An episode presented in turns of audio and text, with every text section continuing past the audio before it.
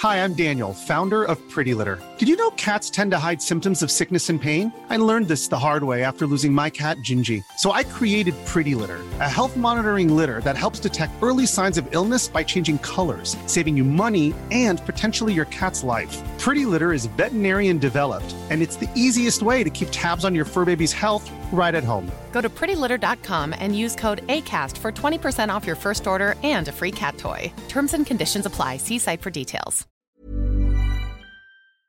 Sergio, este podcast está muy bien, Mindfax cada vez está funcionando mejor, pero le veo un problema. ¿Cuál es? Que no hay mujeres aquí. Bueno. mm, Por lo tanto, dado que hoy vamos a hablar de sexo, me voy a abstener de hacer bromas antes del programa porque... No, porque no. Porque aquí hoy no. No corresponde. Siempre corresponde, hombre. El buen humor hay que ponerlo siempre. No, hablo del sexo. Ah, el sexo. Bueno, eso también. Buscamos los límites de la ciencia, el futuro de la tecnología, el alcance de la mente humana. Esto es Mindfacts. Bienvenidos a Mindfax, donde cada semana buscamos los límites de la ciencia, de la tecnología y de lo que vienes a hacer aquí y luego pasan cosas que, que no te esperabas. Sergio Cordero, ¿cómo estás? Estupendamente, Fran. Jesús Callejo, ¿qué tal? Fenomenal, un orgasmo estar con vosotros. Hola Alberto Espinosa. Hola, ¿qué tal? Y saludos de un servidor, Fran Izuzquiza. Mindfax llega a vosotros gracias al apoyo de Revolt, que se dedican a, a, escribir el futuro de la distribución de todo lo que hoy se está moviendo por todo el mundo. Ellos nos ayudan a que nos llegue en perfectas condiciones. Y además Mindfax tiene, ya sabéis, un buen objetivo cada mes, en este caso en marzo. En este caso vamos a ayudar a la colonia taiwanesa que está sufriendo el coronavirus a que puedan llevarlo un poco mejor y vamos a donar mascarillas y equipo de desinfección. Ya tocaba, ya era hora, lo estabais deseando y vuestros deseos se hacen realidad. Hoy, en Mindfacts, hablamos de sexo. Hi, I'm Daniel, founder of Pretty Litter. Cats and cat owners deserve better than any old fashioned litter. That's why I teamed up with scientists and veterinarians to create Pretty Litter. Its innovative crystal formula has superior odor control and weighs up to 80% less than clay litter. Pretty Litter even monitors health by changing colors to help detect early signs of potential illness. It's the world's smartest kitty litter. Go to prettylitter.com and use code ACAST for 20% off your first order and a free cat toy. Terms and conditions apply. See site for details. Oh.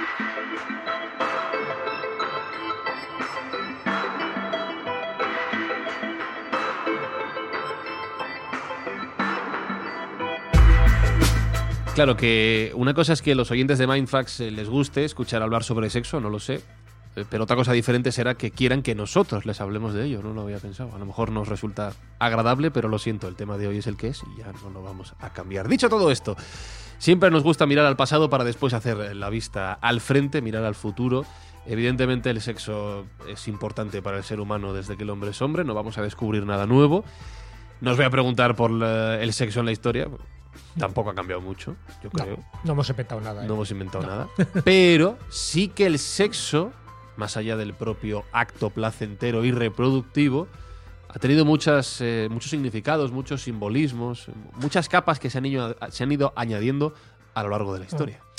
Bueno, yo creo que sí. Además, como planteamiento inicial, es importante decir las tres funciones o finalidades que ha tenido el sexo. Dos las acabas de decir. Una es la reproductiva, evidentemente, ¿no? Y esa es la que durante siglos y milenios es la que ha predominado. La otra es la placentera, es decir, experimento genital en busca del orgasmo, tanto de ellos como de ellas. Y la tercera vía, posiblemente la más desconocida, pero para mí eh, la, la más estimulante, es cuando se ha utilizado el sexo como vía de conocimiento, como vía espiritual, como vía de autoconocerse, autoexplorarse, pero no solo por buscar el placer puro y duro, no solo por cuestiones reproductivas, sino sencillamente porque cuando se hace el sexo bien hecho, es decir, cuando se hace el amor de una forma eufemística, se están liberando energías. Y esas energías, si tú las canalizas, si tú las orientas, si tú las analizas, si las experimentas de una forma muy vívida, pues evidentemente te da un conocimiento también de ti mismo. Pero fíjate que has dicho una cosa que me parece muy, muy interesante. Acabas de comparar el hacer el sexo bien hecho con hacer el amor. Has Sí. introducido otro elemento. Claro, pues que he no- dicho de forma eufemística, Claro. porque no siempre es lo mismo. Porque eso iba a decir, parece muy moderno el hecho de desligar sexo y amor, pero no lo es. No, no, no, no lo eres. No, hombre, siempre eh, se ha desligado. o sea, incluso antiguamente las parejas eran de conveniencia, por lo tanto, eso que eran matrimonios por amor, eran matrimonios por conveniencia, y el sexo no era más que, pues eso, que un derecho de pernada a veces, o incluso una, una esclavitud por parte de uno o de otro, en general de la mujer. O sea que está claro que hay que desligarlo. El sexo por amor es mucho más placentero, es mucho más amplio, mucho más potente que el sexo sin amor.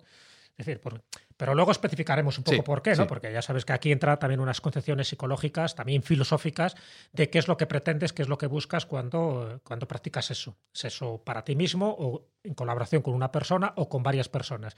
Pero básicamente la, la intencionalidad y la emoción que tú le pones en ese acto, eso te condiciona también la- los frutos que obtienes de ese acto.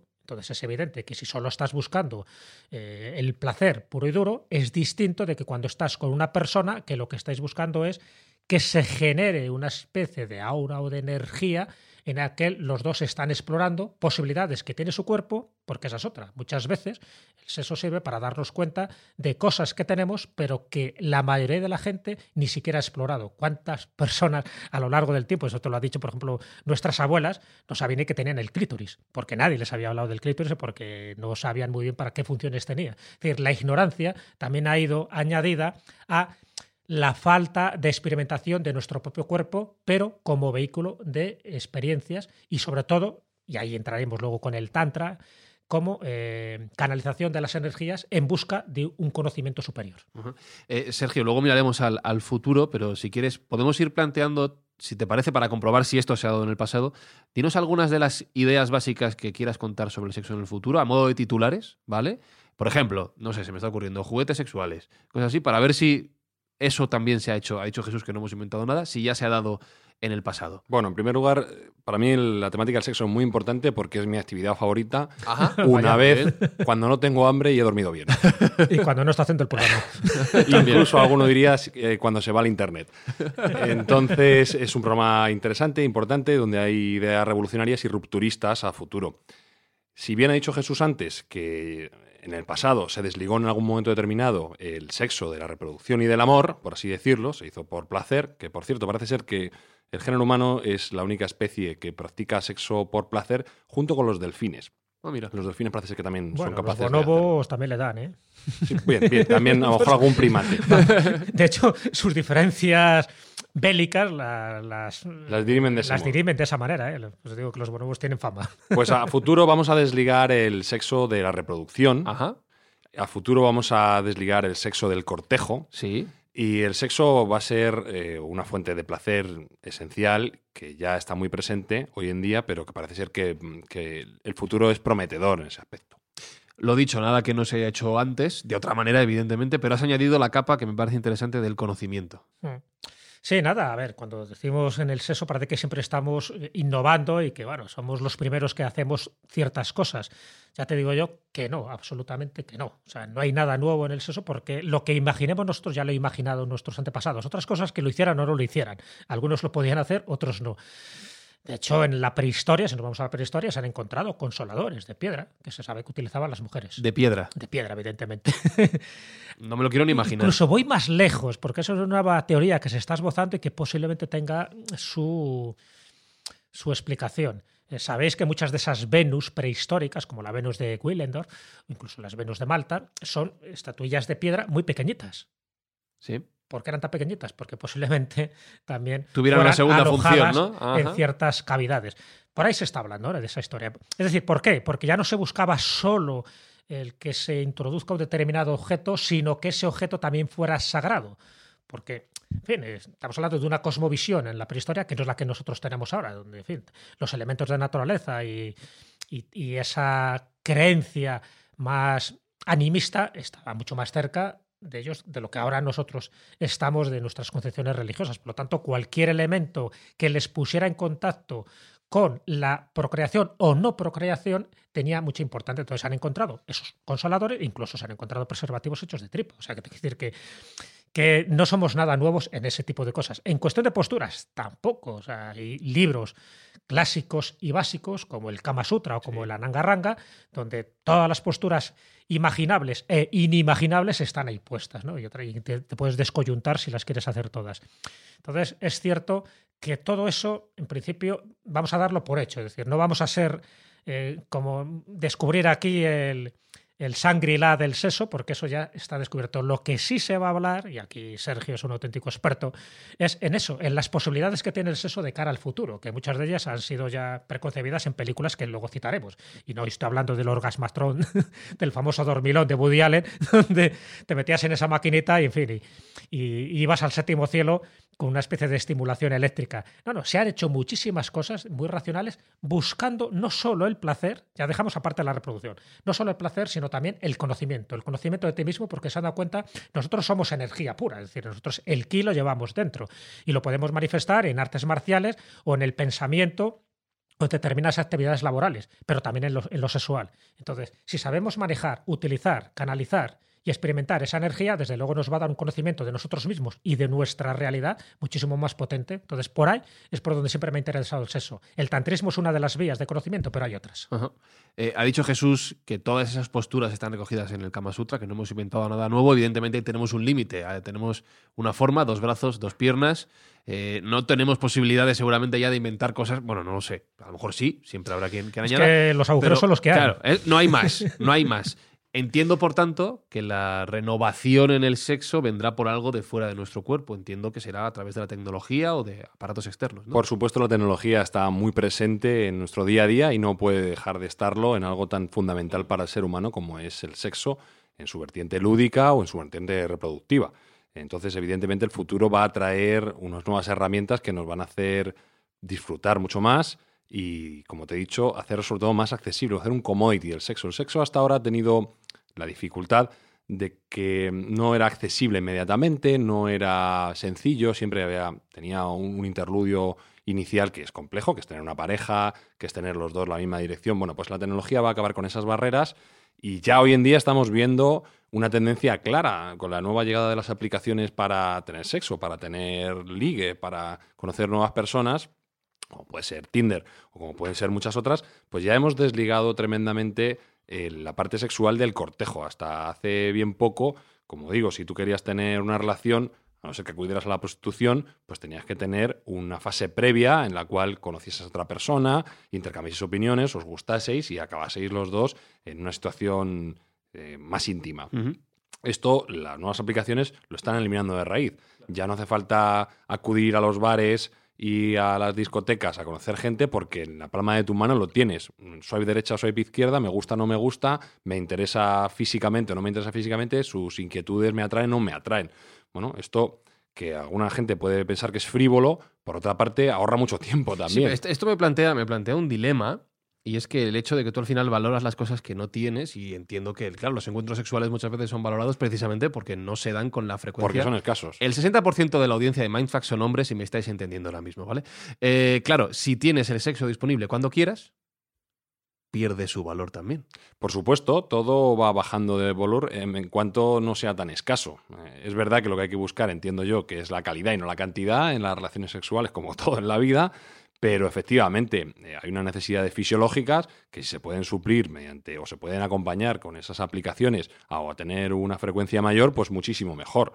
Eh, bueno, como digo, es opinable si es legítimo o no legítimo el uso y abuso de estas aplicaciones, a mí me parecen una buena herramienta. Yo personalmente no las uso porque bueno, pues yo tengo la suerte de tener una pareja ya bien consolidada y, ni me lo planteo, pero quizá el día de mañana, si no tuviese pareja, utilizaría este tipo de aplicaciones y ahorraría mucho tiempo.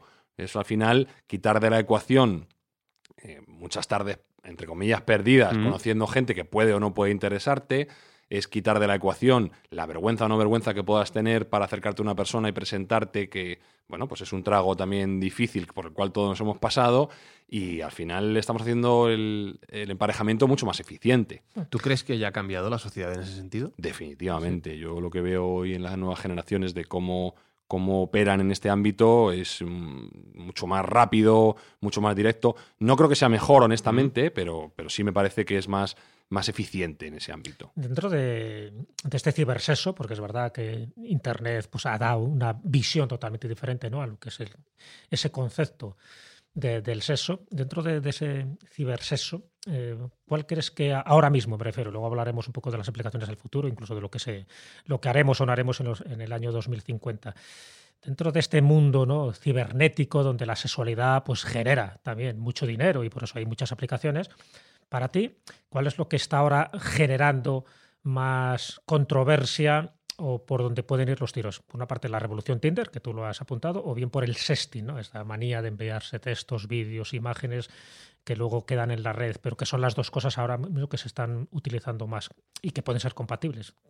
Sí, bueno, son, son cuestiones polémicas, porque sin duda alguna, cuando aparece una nueva herramienta, como es el tema de Internet, es el caso de Internet, pues aparecen usos que están fuera de lo que originariamente se estipulaba. Si bien es cierto, yo cuando trabajé en el sector de Internet, siempre se decía que el mundo del porno va por delante. Claro. Cualquier aplicación técnica que se quiera presentar antes, el mundo del porno la prueba primero. Al ser humano le gusta lo prohibido, es cierto que el sexo ha estado bastante oculto, normalmente por nuestra moralidad cristiana, y bueno, pues que no ha estado, no ha tenido esa visibilidad y a todo el mundo nos atrae lo que no es evidente.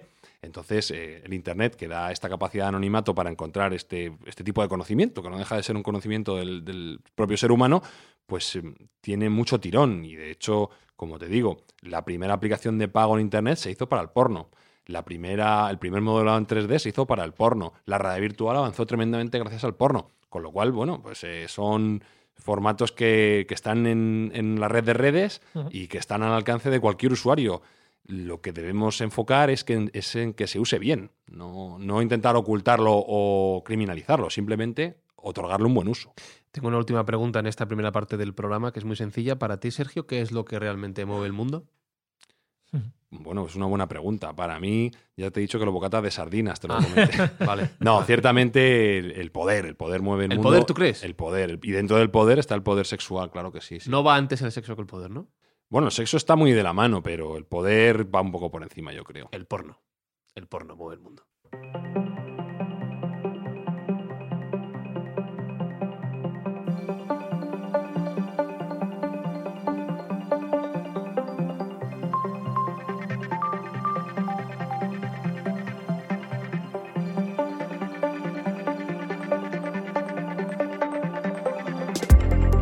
Jesús Callejo hablaba de tres aplicaciones principales eh, de- del sexo en nuestra vida, en nuestra sociedad, en, en nuestro día a día, que eran el placer, la reproducción y el conocimiento. Y como no hemos inventado nada, voy a mirar al futuro a través de estas tres categorías que mencionabas, Jesús.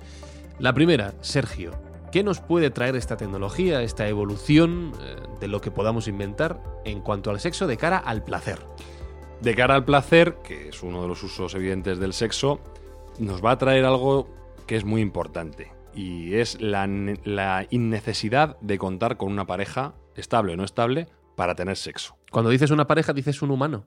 No tiene por qué. Ah, vale, a ver. No tiene por qué. Todos conocemos ya que existe el concepto de muñeca o muñeco sexual. Ujú. Muñecas hinchables antiguamente, hoy en día pues ya se hacen de siliconas y de otro tipo de materiales, de tal modo que se asemejen a un humano. Esto, aunque no lo sepamos, tiene un origen muy curioso. Y es que fue el propio Himmler quien encargó a un, a un juguetero británico que hiciese muñecas en silicona para que sus soldados no cogieran la sífilis en burdeles eh, franceses. Anda. Con lo cual tenía la connivencia de Hitler. Hombre, y eso para, para que no largaran más de la cuenta. Acuérdate de la película Salón Kitty, donde se utilizaban las prostitutas precisamente Claro. por eso, porque saben que un soldado alemán ligero de ropa cuenta más cosas que cuando está en su oficina. Correcto, entonces, bueno, pues tiene, tiene un origen bastante curioso y desde entonces ha, ti- ha ido evolucionando el concepto de muñeca o muñeco sexual, en el cual, bueno, pues eh, en los siglos, en los años 70 ya se empieza a tener la forma que nosotros conocemos, con sus orificios, con su forma humanoide, y se va perfeccionando hasta llegar a, casi, bueno, pues a ser indistinguibles de ciertos humanos, como tenemos hoy algunas compañías, como por ejemplo Real Doll, que hace unas muñecas y muñecos eh, que son extraordinarios a la vista humana y al tacto, parece ser que bueno, pues son casi indistinguibles y tienen un éxito tremendo. No son baratos, porque creo que están entre 6 y 10 mil dólares cada unidad. Es un vicio caro. Sí, sí, ya te digo. Pero en cierto modo ya mm, bueno, pues pueden, pueden estar bien amortizados el día de mañana para aquellas personas que les proporcione placer. Hay que decir que mm, el concepto de robot femenino en apariencia creado con orientación sexual tiene un término explícito, que es el de ginoide, por contraste con androide.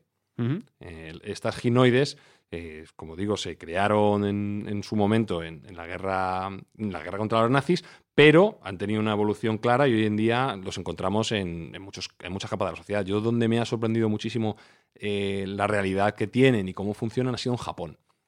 Japón tiene las dos caras de la sociedad, una sociedad muy severa, eh, muy formal y luego la cara oculta, que es todo lo contrario, donde dan rienda suelta a todas sus perversiones, y allí existe una industria del porno tan grande que es el doble de la, de americana, teniendo Estados Unidos el triple de población. Hay una serie de tiendas donde ves todo tipo de perversiones, todo tipo de mm, disfraces, todo tipo de muñecos, incluso como anécdota curiosa, una subordinaria de la empresa Sanrio, la empresa de los muñecos Hello Kitty, estos están cucos, pues se dedica a hacer robots de tendencia sexual para, para hombres. Japón es una sociedad muy machista, no nos olvidemos. Eh, y que cada vez son más realistas y están funcionando mejor. El siguiente paso, ¿cuál va a ser? Pues ya no solo que sean eh, objetos inanimados e inmóviles, sino que sean capaces de pensar, que sean capaces de moverse, que sean capaces de dar conversación, con lo cual ya, son, ya no solo están supliendo las necesidades sexuales del consumidor, sino también las afectivas. Sí, pues un robot, es tener un robot como pareja prácticamente. Tener un robot como pareja que es no es inaudito en Japón, existen casos. ¿Eso existe ya? Sí, sí, existen. Eh, fuera del ámbito sexual, curiosamente en Japón hay una carencia afectiva tremenda. Y hay muchos japoneses, más que japonesas, por lo que yo sé, que deciden ennoviarse con seres eh, artificiales. Con el rumba. No con el rumba, pero con ciertos, por ejemplo, hay, Dale tiempo. Sí, sí, hay unas máquinas que emiten hologramas eh, y que tienen forma y voz femenina, de, pues, de teenager femenina, y en muchos casos están completamente enamorados, como hablaremos de cine como casi todos nuestros programas, acordados de la película Her, claro. donde Jackie Phoenix se enamora de Scarlett Johansson virtual. y... De la serie del momento, ¿no? Correcto. Esto, esto va a llegar, esto no es una cuestión de si sí o si no, es una cuestión de cuándo. Realmente, estas carencias afectivas que tiene mucha gente, que se siente muy sola, que no tiene pareja, se van a, se van a erradicar todo el mundo va a tener capacidad de tener un acompañante. Claro, ahí está el debate moral y ético de, si eso es real, no es real, si es, si es bueno o no. Si te hace sentir mejor, es real y es bueno. Para mí no hay, no hay lugar a duda. Hay mucha gente que se siente muy sola, que necesita apoyo, que necesita compañía y el modo de cubrir esas necesidades me importa un poco menos. Yo creo honestamente que va a ser una revolución y una revolución positiva y va a traer unas componentes pues que son tremendas para la sociedad. En el momento en el cual yo ya pueda elegir mi pareja en un catálogo, evidentemente se pierde el romanticismo, claro. se pierde el cortejo y se pierden muchísimas cosas buenas. Pero si yo estoy abocado, como hay mucha gente por desgracia que por, por personalidad o por complejos, pues tiene dificultades para encontrar pareja, si le estamos dando una solución a esas personas, estamos haciendo felices a una capa de la población muy importante. Y te digo más, estamos abriendo campo para que la gente que se equivoca con su pareja, que hay mucha gente que por desgracia encontrar pareja es un método de ensayo y error, si estamos evitando que esa gente tenga que salir, por así decirlo, al mercado sentimental y puedan comprar un dispositivo que les proporcione placer sexual, compañía y una conversación interesante, que probablemente sea adaptado incluso a sus propios gustos y con la cual sean felices, pues vamos a hacer que el, nivel de felicidad de la sociedad crezca exponencialmente. Vamos a evitar cuestiones como la prostitución, vamos a evitar cuestiones como maltrato. A mí me parece que es una revolución que nadie está viendo, pero que va a tener un impacto tremendo en la sociedad. Sí, estoy totalmente de acuerdo con Sergio, es verdad. Fíjate eh, las ventajas que tiene. el, amor romántico no va a desaparecer, el amor pasional no va a desaparecer, el cortejo no va a desaparecer. Estamos hablando de personas que no pueden acceder a ese amor pasional, romántico, ni a ese cortejo, es decir, otros tipos de personas que necesitan, necesitan liberar su energía sexual. Entonces, a través de estos métodos, que básicamente se resumen en los robots domésticos y en la realidad virtual, puedes satisfacer esas fantasías sexuales tuyas. Con lo cual evitamos muchísimas violaciones, muchísimos pederastas. ¿Por qué? Porque en el fondo muchísimas de esas, eh, de esos, vamos a llamar, patologías sexuales vienen de que tú no lo liberas de una forma natural. Entonces, si tienes acceso a este tipo de, realidad virtual, a esos cascos, incluso eh, aunque tengas sexo con tu propia pareja, puedes imaginar que estás haciendo el sexo con Scarlett Johansson, por ejemplo, porque puedes ¿no? simular que, el, rostro sea de otra persona que tú quieres ¿no? Eh, hacer el amor con ella. Es decir, todo ese tipo de variantes sí que sirve para canalizar eso, una energía potente, a veces desaforada, que es lo que implica que muchos de los delitos sexuales estén por eso. Es decir, aparte de, gente que está tarada o gente que son psicópatas, que aún así van a seguir matando, aunque les des todo este tipo de, de posibilidades. Pero me refiero que muchos de esos pederastas, muchos de esos violadores dejarían de existir porque esa energía la están eh, canalizando a través de robots domésticos, a través de los cascos de realidad, virtual o de cualquier gadget de los que hay y que luego me imagino que iremos analizando algunos. Sí, se me ocurren mil preguntas con todo lo que estáis eh, contando, pero mira, voy a hacer una confesión. Eh, una de las primeras veces que yo vine aquí, Sergio me enseñó unas gafas de realidad virtual que yo me he acabado comprando y tengo en casa por curiosidad. Y haciendo la tontería, lo primero que buscas, la primera cosa que buscas es, hay porno para la Y lo busqué, y lo busqué. y existe. Y además, oye, para que os hagáis una idea de la parte técnica, es como punto de vista, ¿no? Tú eres el protagonista. La sensación es extrañísima, es súper rara. Por, bueno, porque tú estás viendo algo que no estás viviendo en realidad, además algo tan, tan extremo como es lo que, lo que puedes ver o vivir en, esa experiencia. Y e, es súper raro. Entiendo que para todo esto, primero, tiene que haber un periodo de adaptación muy importante, eh, hasta el punto de que tú aceptes tener como compañero, como pareja, a un robot o a un holograma, como decías tú antes, Sergio. Pero claro, la siguiente pregunta que, que me despierta todo esto es el tema, la segunda capa que hacía referencia a Jesús, el de la reproducción. Si no nos emparejamos entre humanos, ¿cómo nos reproducimos? Bueno, esto va a ser otra cuestión futura que es interesante y que va a afectar sin duda alguna al género humano por completo. Y es el deslinde entre reproducción sexual y, reproducción. Esto es Matrix. Sí, en Matrix está bastante bien enfocado y eh, bastante eh, bien enseñado. Hay una serie de cápsulas en las cuales se crecen, crecen los humanos interiormente y que serían pues como úteros externos, úteros artificiales, que es un poco de lo que vamos a hablar. Vamos a hablar de la ectogénesis, que es la técnica por la cual desligamos al feto del útero interno, del útero de la mujer. Es decir, podemos sacar la bolsa fetal fuera del cuerpo de la mujer. Aparentemente, eh, bueno, pues es una técnica que va a ser revolucionaria y que ya se está utilizando en mamíferos, por ejemplo, en corderos se ha utilizado, se ha cogido un feto de cordero, se ha metido en una bolsa especial, se le eh, enlaza el cordón umbilical con una toma de, de sangre y se le introduce en líquido amniótico y ese cordero es capaz de desarrollarse completamente. Con lo cual, bueno, pues el futuro es prometedor, parece ser que ya la técnica está bastante bien encarrilada y esto va a hacer que el día de mañana, si saltamos las barreras éticas y morales, eh, pues tenga componentes muy importantes para la sociedad. Primeramente va a solventar un problema y es el de los niños eh, que son precoces, que son nacidos precozmente, que a día de hoy se les lleva incubadoras, etcétera, pero cuando son muy precoces tienen un riesgo importante de fallecimiento. Si tenemos esta tecnología de úteros externos o úteros artificiales, lo vamos a poder rápidamente sanar y salvar. Porque no nos olvidemos que aunque la humanidad ha hecho un gran trabajo en la mortalidad infantil, en esa reducción de mortalidad infantil, las capas más complejas de salvar son estos niños que nacen prematuramente. Con lo cual, esta tecnología nos va a permitir tenerlos a salvo. Punto uno. Punto dos, una capa mucho más profunda, una zona mucho más profunda es, vamos a desligar a la mujer de la carga de tener y de cargar con esos niños. Volvemos a lo mismo de siempre. La tecnología tiene una, una composición que es revolucionaria y tiene una composición también ética y moral que habrá mujeres que no, no les interese o no quieran tener, eh, no quieran faltar a esa experiencia de llevar su hijo encima. Y entiendo que el hecho de que exista la tecnología no, no, se convierte en una obligación. No, por supuesto que no. Lo que pasa es que lo que puede pasar es que la tecnología sea tan eficiente que acabe sustituyendo a la reproducción convencional, por así decirlo.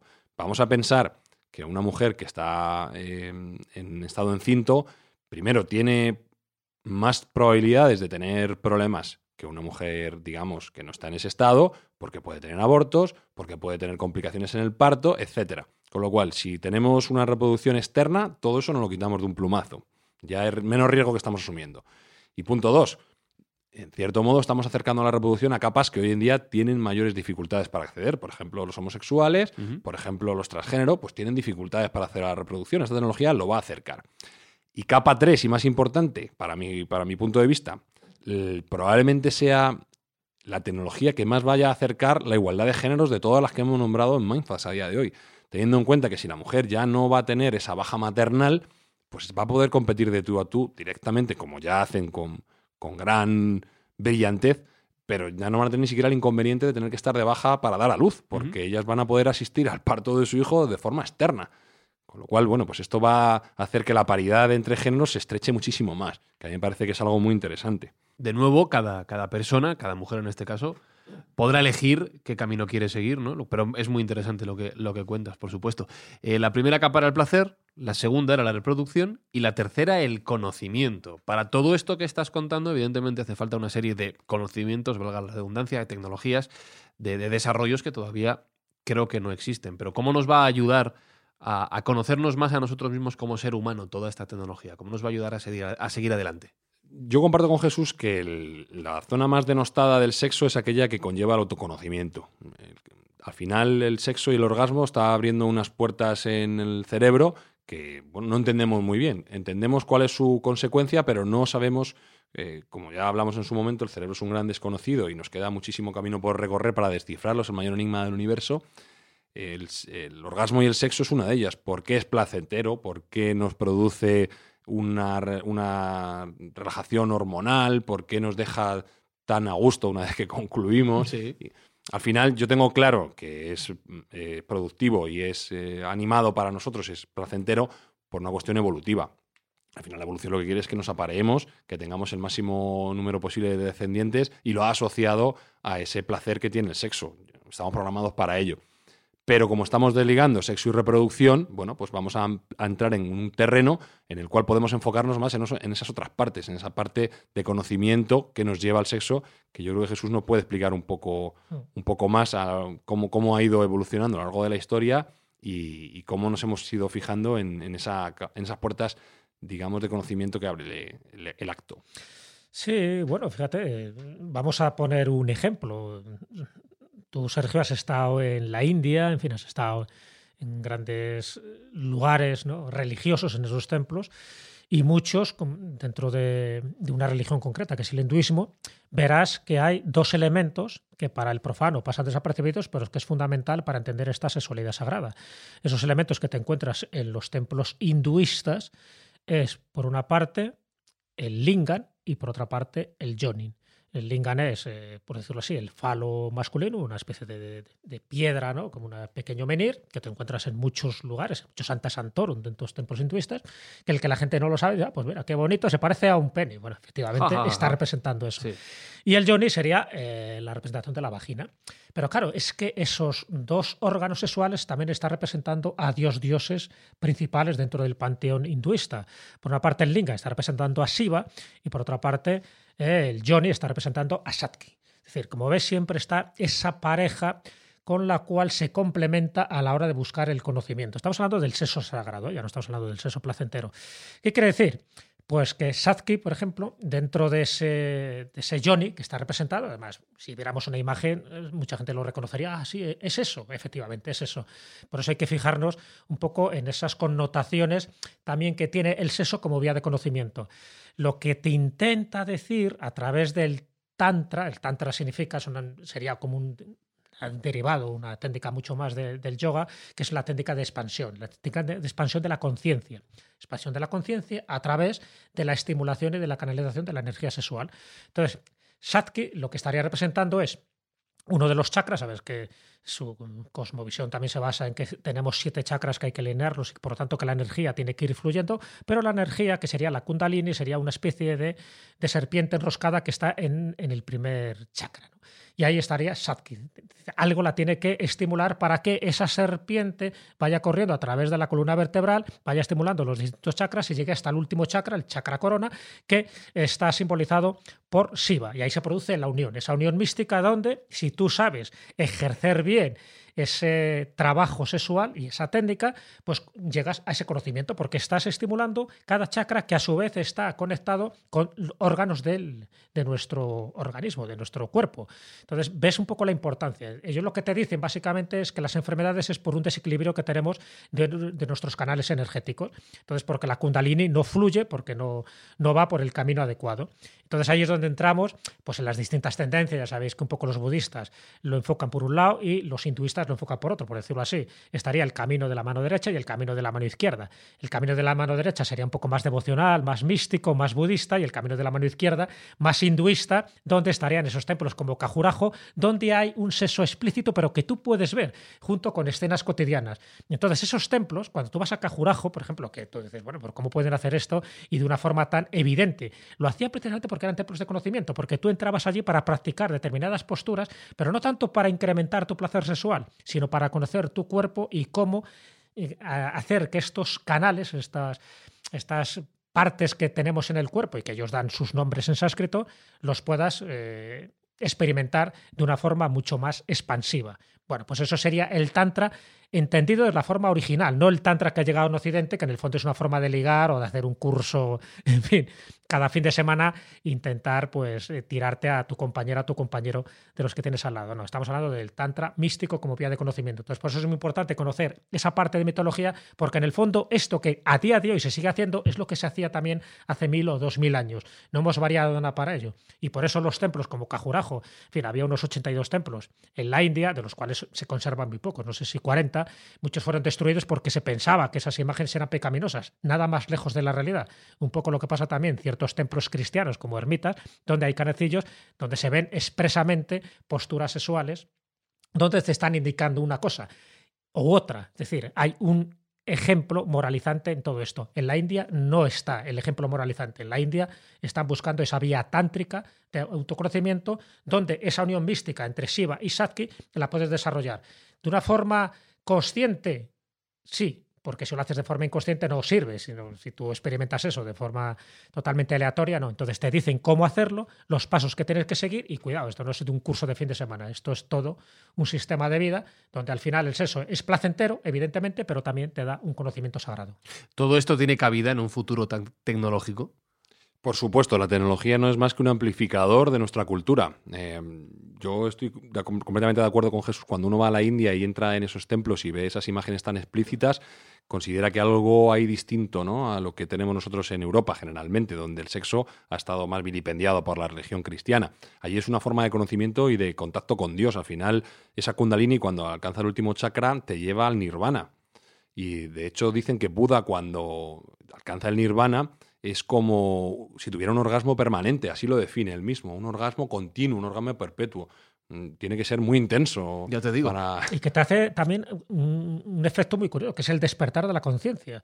¿Os acordáis que en uno de los programas anteriores, cuando hablábamos de cuál sería el fruto prohibido de Dan y Eva, ese fruto prohibido que tú tomas y te despierta la conciencia, es decir, algo implosiona en tu cerebro para darte cuenta de quién eres y por qué estás aquí. Entonces, a través del sexo es una vía de conocimiento, igual que a través del conocimiento, ya sabes, la, la vía del yogi o la vía del monje o la vía del fakir. Es decir, hay distintas vías para llegar al conocimiento. Bueno, pues una de esas vías es la del sexo y en Oriente es verdad que no está tan criminalizado, no tiene esa vertiente pecaminosa que tiene en Occidente. Aparte, nosotros tenemos muy presente el Kama Sutra, el Tantra y las posturas hmm. hinduistas porque yo creo que Mindfacts es el único podcast del mundo que se graba sobre una representación del Kama Sutra en una puerta antigua de un templo hindú que Para que de, de, la India. Pues eh, se muestran varios, mm, varias imágenes que están policromadas en madera donde Shiva pues, aparece manteniendo relaciones de todo tipo con sus concubinas, con diferentes instrumentos musicales y instrumentos en general. Instrumentos, efectivamente. Por eso estamos tan inspirados. Sí. Con lo cual, bueno, pues es un, es un detalle y una anécdota curiosa que nos tiene muy presentes y que no se nos puede olvidar nunca. Muchas veces no lo miramos a fondo. Yo tendría que revisarlo más, este tipo de mesa, que no, la, miro poco, la verdad. Eh, dentro de, todo ese futuro que, anticipabas, nos queda un, tema por tocar, yo creo importante, que es el de la, el de la clonación. Eh, hace poco escuchaba en la radio que ya en España no se puede aplicar a término final porque no es legal, pero ya se estaba empezando a trabajar con eh, la mutación de ciertos genes defectuosos en personas o en embriones que, vienen con esas enfermedades o lo que sea, eh, que ya, ya se está empezando a practicar con ello. ¿Esto lo veremos? ¿Todo esto lo veremos? Otra vez más, no es una cuestión de sí, sino cuándo. La tecnología está ahí y está, se ha utilizado en mamíferos. Todos conocemos, recordamos la famosa oveja Dolly, Sí. eh, diferentes monos que se han clonado, perros, hay empresas que están ofreciendo clonar mascotas. La tecnología está. Ahora, tiene unas vallas morales importantísimas que no se pueden obviar y que van a conllevar una reflexión conjunta como especie de qué se puede y qué no se puede hacer. ¿Es ética la clonación? ¿No es ética? Hay mucho que debatir, hay mucho que discutir. La tecnología no abre solo la puerta a la ingeniería, sino también a la introspección moral y filosófica. Aquí van a tener cabida aquellos eh, profesionales de la filosofía y de, la ética que nos van a enfocar en el camino, aunque cada uno tiene su propia idea y cada uno tiene su propia valoración de si es bueno, malo o regular el tener la capacidad de clonar. Bueno, pues está, está ahí pendiente. Definitivamente se puede hacer. Hubo un científico chino que hace poco ha sido encarcelado por parece ser que sus prácticas no eran las, las mejores o las más ortodoxas, que ya anunció que había, que había clonado al primer humano. Y parece ser que existen más experimentos de este tipo que por supuesto no se dan a conocer, porque el caso, en caso de que la legislación no lo ampare, como es el caso del 99.9% de los países, pues puedes tener problemas muy severos, ¿no? Entonces la, la investigación está muy capada por la parte legislativa y por la parte ética y moral que son indisolubles. Si hay una variante, y abro un melón para un futuro MyFats, del tema de la clonación de especies extinguidas, de animales, me refiero. Entonces, eso sí me parece interesante, solo lo apunto muy, muy brevemente porque yo creo que se merecería un gran programa. Por ejemplo, ahora mismo hay técnica suficiente pues, para clonar esas especies, por ejemplo, que fueron extinguidas pues, hace 12.000 años, como puede ser el mamut lanudo, o como puede ser una especie que se extinguió relativamente hace poco, como puede ser el tilacino, ¿no? el famoso tigre de Tasmania, o incluso si me apuras, pues se puede clonar especies ya totalmente desaparecidas como el dodo o incluso revivir al neandertal. Es decir, también es verdad que hay unas complicaciones éticas, pero la tecnología que existe ahora, si consideráramos pues que, es factible hacerlo y que hay una buena muestra, por ejemplo, de ADN, en fin, de elemento genético suficiente para hacer la clonación, eso sí que nos permite hacer un parque jurásico con todas las precauciones, con todos los límites que tú quieras, pero creo que se merecería un programa porque la posibilidad de traer otra vez a la vida como una especie de zoológico especies que han sido extinguidas, extinguidas por el ser humano, ¿eh? no extinguidas por la naturaleza, no extinguidas por un meteorito y por los dinosaurios, sino especies que se extinguieron hace unos pocos cientos o miles de años. O sea, casi la mayoría. Que son la mayoría, sí que nos daría, yo creo que una visión muy diferente de, del mundo y, sobre todo de la zoología. Pero bueno, ahí lo dejo. Sin duda alguna, la, clonación abre muchísimos campos y muchísimas puertas. También no nos olvidemos del mal uso que se puede utilizar, de, que se puede derivar de la misma. Recordemos la famosa novela de Ira Levin, Los niños del Brasil, donde se clona ni más ni menos que Hitler. Eh, bueno, pues es un ejercicio mental interesante de qué nos puede traer como bueno y como malo esta tecnología. Yo creo que la clonación tiene un inconveniente y es que se lleva mal con la evolución. Uh -huh. Al final la evolución lo que te obliga es a que cuando tengas reproducción va a haber variaciones genéticas que se van a adaptar mejor o peor al ecosistema. La clonación, al ser directa, no tiene esa evolución, con lo cual estaríamos reproduciendo los errores genéticos que pudiéramos contener. Entonces, en ese aspecto le veo esa limitación. También es cierto que si somos capaces de dominar la tecnología de la clonación, este, en teoría seríamos capaces de dominar el entorno ya, con lo cual ya sería menos nocivo para nosotros no tener esas variaciones genéticas. Estoy de acuerdo con Jesús en que da para programa y casi para, para temporada. Pues sí, sí, pues anota, anota que, que habrá tema que hablar. Eh, estoy un poco preocupado, estoy, algo pasa, Espinosa, estás muy callado. es, que no tengo una opinión cerrada sobre No, te veo, yo te veía, te veía escuchando. Estoy te, escuchando, sí. Te veía un poco pensando mm. en tu cabeza diciendo, pues con todo esto se acabó el tema de, ¿De qué? del sexo. 嗯。Y le veía, le veía no, triste. Acabarse no se va a acabar jamás. No se va a acabar. ¿verdad? Yo creo que se va a potenciar, todo lo ¿Ah, contrario. ¿sí? Yo creo que se va a Ah, pues potenciar. Está bien, sí. puedes estar contento. De hecho, es posible que mm, esta nueva introducción de juguetes eróticos modernos, como bueno, pues sabéis que hace poco había una revolución en la mujer que es el Satisfyer Sí. famoso, Mm. que parece ser que ha arrasado y que funciona estupendamente bien, pues es tecnología. Tecnología básica, pero es tecnología. Y estamos introduciendo cada vez más este tipo de juguetes, este tipo de, de aparatos que nos van a hacer disfrutar más de nuestro propio cuerpo, nuestra propia sexualidad y a mayores mm, yo creo que va a incrementar las posibilidades de tener sexo en pareja y por solitario. Lo que pasa que el cine siempre nos enseña eh, y siempre sale mal, macho. sea, cuando se introducen ese tipo de, de- de- de tecnologías y tal, eh, por ejemplo en el sexo, se me ocurre en alguna peli que otra, al final la gente opta por el sexo natural desecharlo. Pero ¿Por qué? no- Porque no es eficiente, porque ya no. Porque es demasiado complicado. No porque- tiene por qué ser intrínsecamente malo esto, ¿eh? Que, que No sé. uno al final elija la versión alternativa no tiene por qué ser intrínsecamente malo. Es verdad que nos dará pena. Claro. Que será un poco triste. Pero, oye, eh, aquí se abren otra vez componentes éticos y morales. Si yo tengo una relación con un muñeco sexual o con una muñeca sexual, mi pareja lo va a entender como cuernos. Mm. ¿Eso es todo una infidelidad? ¿No lo es? ¿Hasta dó- dónde está el límite? Bueno, yo creo que va a permitir jugar mucho con, con este tipo Depende de cuestiones. sentimiento que pongas ahí, ¿no? Por ejemplo, en la película de Her, evidentemente hay un sentimiento donde hay Claro. un enamoramiento. Yo creo que el límite está ahí, cuando es sencillamente por el placer puro y duro, o bien cuando eh, ya haces una carga sentimental hacia ese objeto, hacia esa entidad o hacia ese robot. Entonces ahí es donde puede intervenir los celos. Ten en cuenta que los celos es también un sentimiento humano muy libre y eso yo creo que nunca se va, se va a poder eliminar. Tú puedes estar enamorado de tu robot Totalmente. y tener eh, o, o tu pareja y los celos están ahí. ¿Por qué? Porque ese amor o ese sentimiento, ese cariño no lo estás depositando en ella. Al final, cuando tú preguntabas un poco qué es lo que mueve el mundo, al final el mundo, si lo reducimos a dos palabras, lo mueve el amor y el desamor. Acordaros que la guerra de Troya se mueve precisamente por un encoñamiento. Joder, tú fíjate que bien ha quedado Jesús con, sí, cuando le has sí, preguntado sí, el sí, amor sí, y yo he dicho el poder. Que, que- que No, no, no, no, pero por una cosa Es verdad que el amor, el amor. Pero si te das cuenta, básicamente se podría resumir en esos dos vocablos, ¿no? Eh, Las cosas se hacen por amor o se hacen por desamor. Y el desamor genera, pues, las guerras y todos los conflictos que os podéis imaginar. Última pregunta que tengo. ¿Esta realidad de las parejas sexuales tecnológicas, cuánto tiempo puede tardar en darse? Bueno, ya A hay, nivel común, a nivel común. ya hay tecnología, ya hay dispositivos y el- la lectura que, se, que hacen los expertos de cuándo va a ser más frecuente tener relaciones con un ser no humano que con un humano es en el 2050. Bueno. Más sexo en 2050 con no humanos que con humanos. Escúchame, Espinosa, no estés, no estés triste. En 2050 ya vamos a tener una edad si no hemos tomado las pastillas que decíamos Eso en el anterior decir, episodio. Claro. Y Que nada. no, que vamos a estar dieta chaval, mejor que ahora. Entonces, o, o una de dos, o no llegamos, Hmm. o prepárate para lo que viene, que es inevitable. Ya, tío. Es lo que hay. No pasa nada, Es lo que hay, Fran. El futuro es así. es- Y oye, ¿y Elon Musk qué dice de esto?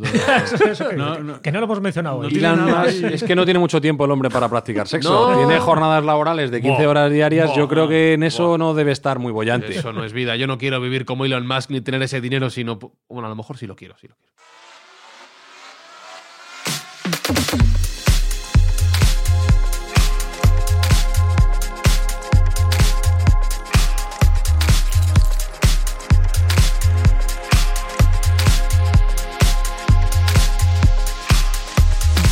Espinosa, ¿cambiabas todo el dinero que tiene Elon Musk por no poder tener tiempo para esto? ¿Para qué? ¿Para echar un...? Sí. No, tío. No, No, cambias, ¿no? No, macho. Jesús Callejo, ¿cambias? Eh, Mucho dinero, ¿eh? Tengo días. Sergio Cordero, ¿cambias? No, no, no, no. tampoco, el dinero para mí es lo secundario. tenemos claro, ante todo, somos todos humanos. Otra cosa es que estemos diciendo la verdad o no, pero bueno, para eso estamos reunidos en Mindfax cada semana, ya lo sabéis, hablando del futuro de la ciencia y la tecnología. Gracias a Revolt, que hace posible que estos episodios lleguen a vuestros oídos y con una buena acción en mente este mes, que es... Este mes vamos a mandar material médico para luchar contra el coronavirus a un hospital de diabéticos en Taiwán. Alberto Espinosa, gracias. Un placer. Jesús Callejo, lo mismo. Y ya está. un gustazo, Sergio Cordero. Un gustazo. Y saludos de quien nos habla, Fran y Zuzquiza. Nos escuchamos la semana que viene aquí en Mindfax. Ya sabéis, en Twitter, arroba Mindfax-bajo. Chao. Mindfacts llega cada semana a tus oídos a través de Spotify, Apple Podcast, Evox, Google Podcast o tu aplicación favorita. Búscanos en redes sociales. Somos Mindfacts. Tengo miedo lo que tienes ahí. Puedo ver cómo es primero. Es la primera vez. Con algo como yo. Nunca he estado con un meca. Pues ya somos dos. Temo que me duela. Patricia. La que ha tenido un robot de amor. No vuelve a estar con un hombre de verdad. Nunca. Hi, I'm Daniel, founder of Pretty Litter. Cats and cat owners deserve better than any old fashioned litter. That's why I teamed up with scientists and veterinarians to create Pretty Litter. Its innovative crystal formula has superior odor control and weighs up to 80% less than clay litter. Pretty Litter even monitors health by changing colors to help detect early signs of potential illness. It's the world's smartest kitty litter. Go to prettylitter.com and use code ACAST for 20% off your first order and a free cat toy. Terms and conditions apply. See site for details.